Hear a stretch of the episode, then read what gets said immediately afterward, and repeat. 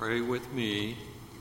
Holy God, speak to us what has been told from the beginning, your word that is the foundation of the world. Amen. The first reading today is from Isaiah chapter 40, verses 21 through 31. Have you not known? Have you not heard? Has it not been told you from the beginning?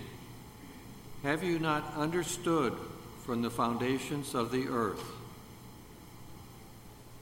It is He who sits above the circle of the earth, and its inhabitants are like grasshoppers, who stretches out the heavens like a curtain and spreads them like a tent to live in who brings princes to naught and makes the rulers of the earth as nothing? Scarcely are they planted, scarcely sown, scarcely has their stem taken root in the earth. When he blows upon them, and they wither, and the tempest carries them off like stubble. To whom, then, will you compare me? Or, who is my equal? says the Holy One. Lift up your eyes on high and see. Who created these? He who brings out the host and numbers them, calling them all by name. Because he is great in strength, mighty in power, not one is missing. Why do you say, O Jacob? And assert, O Israel, my way is hidden from the Lord, and my right is disregarded by my God. Have you not known?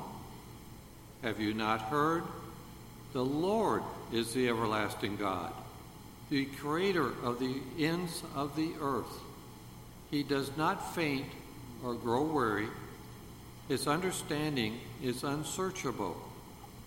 He gives power to the faint and strengthens the powerless. Even youth will faint and be weary, and the young will fall exhausted. But those who wait for the Lord shall renew their strength. They shall mount up with wings like eagles. They shall run and not be weary. They will walk and not faint. The voice of the Lord, powerful and full of majesty. Thanks, Thanks be to God. God.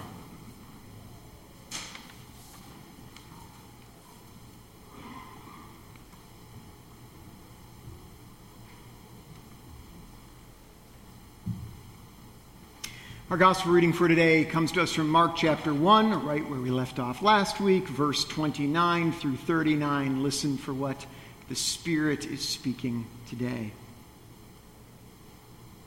As soon as they left the synagogue, they entered the house of Simon and Andrew with James and John.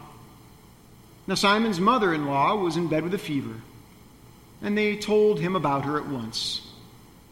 He came and took her by the hand and lifted her up. Then the fever left her, and she began to serve them. That evening at sunset, they brought to him all who were sick and possessed by demons. And the whole city was gathered around at the door. And he cured many who were sick with various diseases and cast out many demons. And he would not permit the demons to speak because they knew him. In the morning, while it was still very dark, he got up and went out to a deserted place. And there he prayed. And Simon and his companions hunted for him. When they found him, they said to him, Everyone is searching for you. He answered, Let us go to the neighboring towns, so that I may proclaim the message there also, for that is what I came to do. And he went throughout all Galilee, proclaiming the message in their synagogues and casting out demons. The gospel of the Lord. Praise to you, O Christ. Let us pray. Lord of fierce compassion, You name the forces of death in our hearts and institutions, and even in the holy places. Lift from us the canopy of fear that feeds on repression and pushes away what it cannot abide. Go with us to dark and lonely places where we can learn again who we are called to be through Jesus Christ, the healer of creation. Amen.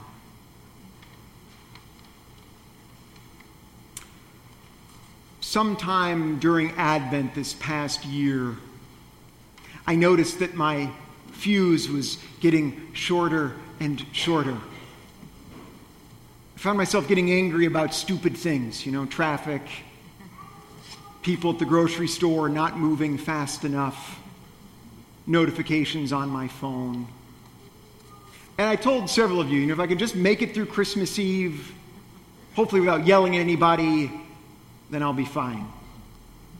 And thankfully I did, but it was a stretch. And I wonder what was it about Christmas this past year that was such a trying season? Well, we are an active church any time of the year, but of course at Christmas everything gets turned up to 11.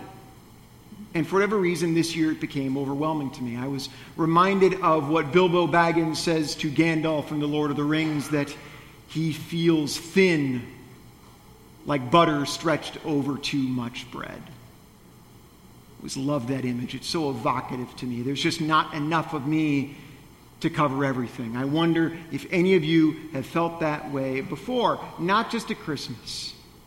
Right? For some, this feeling is not a seasonal problem, it's a chronic problem. What do you do when there's not enough of you to go around? You just grit it out? Try harder? That's what Jesus was faced with in our reading today. Today's reading picks up right where we left off. Jesus, last week we saw, was teaching in the synagogue and delivers a man from an unclean spirit. And after that dramatic event, he retreats with Simon and Andrew, presumably to retire for the day. But just as evil had penetrated the synagogue, illness has also touched the home. We like to think of home as a safe space that we can retreat from the struggles of the world, but the truth is, home can be the place of our deepest struggle. See, Simon's mother in law was sick with a fever, which in the ancient world can prove fatal. So I guess Simon is married. Who knew? We often think of Jesus and his disciples as kind of 13 guys out there just getting bro time together. But that word disciples refers to a much larger group than just the 12, and it included women, even if the women aren't always mentioned. Here and there they show up, like in today's reading. And so while we don't know much about Simon, who Peter, who uh, Jesus will soon rename Peter, we do know that he and Andrew were brothers. And incidentally, we're going to spend our Lenten season looking at the life of Peter. So we're going to get to know Simon Peter a lot better. Simon and Andrew's father and James and John's fathers, they were all in the fishing business in the same small village. And they worked together and they likely lived together as well. Mark said they entered the house of Simon and Andrew with James and John. Seems their homes are connected. It's reasonable to think that probably their families were as well. So perhaps Simon was married to one of James and John's sisters.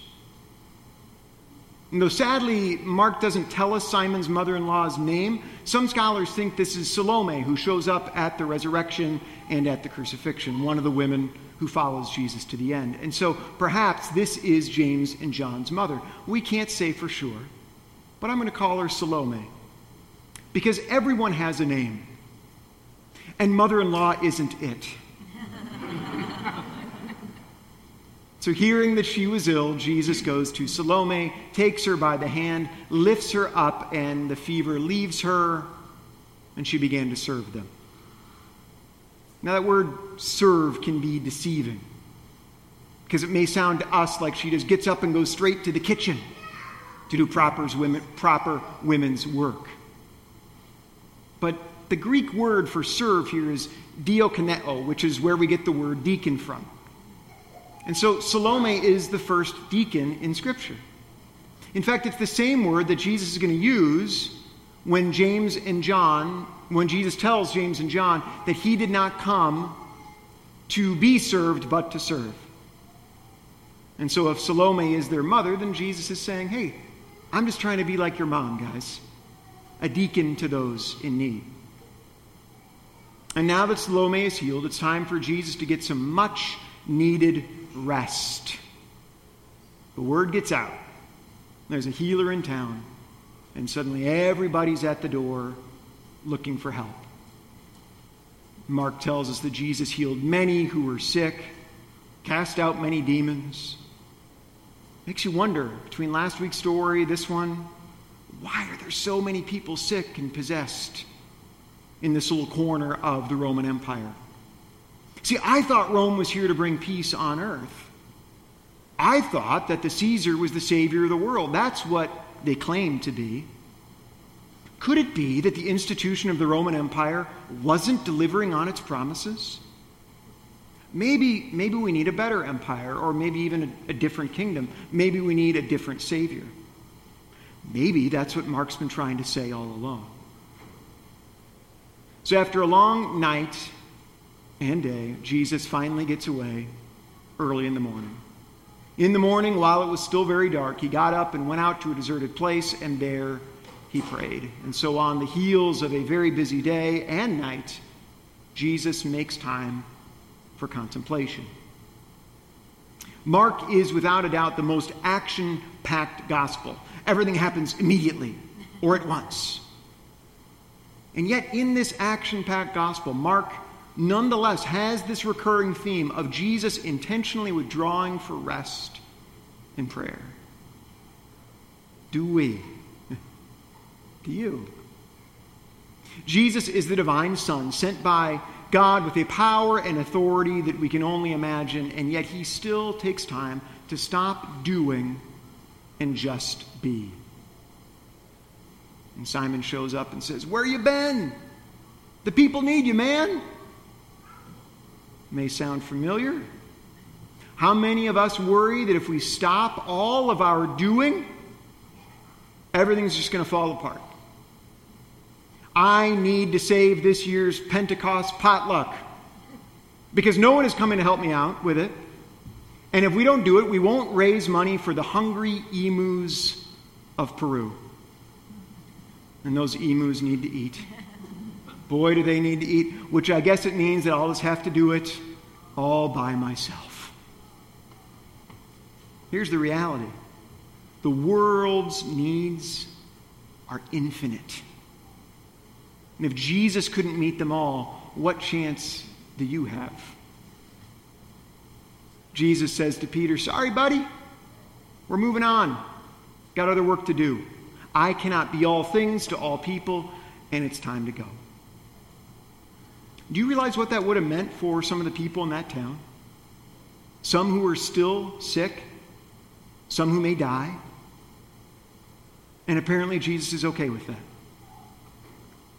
He had limits, and so do we. Do you know what happens when we consistently live beyond our limits? our service is no longer fueled by gratitude, but instead becomes tainted with resentment. And when that happens, no one will want to help us because no one is attracted to resentful people. Now, I've been a part of other churches where I've heard people say things like, you know, why won't the young people just step up around here and help us raise money for those hungry, poor emus? Now, obviously, no one in this church has ever said anything like that before. But humor me for a moment and imagine that someone did. If we ever find ourselves saying things like that, then perhaps it's time to consider that the solution isn't just other people stepping up and helping, but we might be doing a little too much. See, there is a place for both action and contemplation. We all need time to do less. Jesus had limits. He could not do everything. Neither can we. One way to understand the temptation in the Garden of Eden is that sin is the desire to live beyond one's limits. In the garden, God places a limit on humanity. Don't eat that.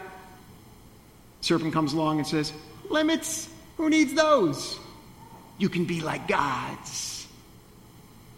You see, to be human is to be limited. And the desire to live without limits is the desire to be God. And you and I make lousy gods. Awful. The call to contemplation is a call to stop our activities, to rest, to pray, to listen for that divine voice of love that reminds us who we are and why we are here. Jesus was a human being, not a human doing. And so are you. Your doing flows from your being, and when your doing stretches you like butter over too much bread, the only solution is to return to the wilderness, to let God love you, to restore you, so that when you return, you can serve with a clear head and a grateful heart. Call it rest, self care, Sabbath, contemplation. We all need time away, even if that means that some balls will drop and some things will not get done, and perhaps some emus won't get fed. If Jesus let the balls drop, then so must we. So I think we all need to ask ourselves Am I doing too much? How might God be calling me to rest, to contemplation, to live within my limits? After Christmas, I took two weeks to unwind, and that's what it felt like a knot very slowly coming undone. Took the better part of that first week to stop worrying if I had crossed every T and dotted every I. Uh, guess what? I didn't. Have to let some things go. And by that second week, I was amazed how much pleasure I got for simple things cooking for my family without any meetings to attend or emails to answer. I felt my humanity restored. And by the time I got back here, I was brimming with gratitude and eager to work. See, rest is not a privilege of the well to do, it is the divine right of the children of God, and all of us need it. Even Jesus, even you. Beloved, I know some of you are tired and weary. God wants to renew your strength. that You might mount up on wings like eagles. God is calling you to the wilderness, away from the action, to rest, to contemplate the wonder that you are God's own beloved. Not because of what you do, but because of who you are. So hear this good news God is God. You are not. Thanks be to God.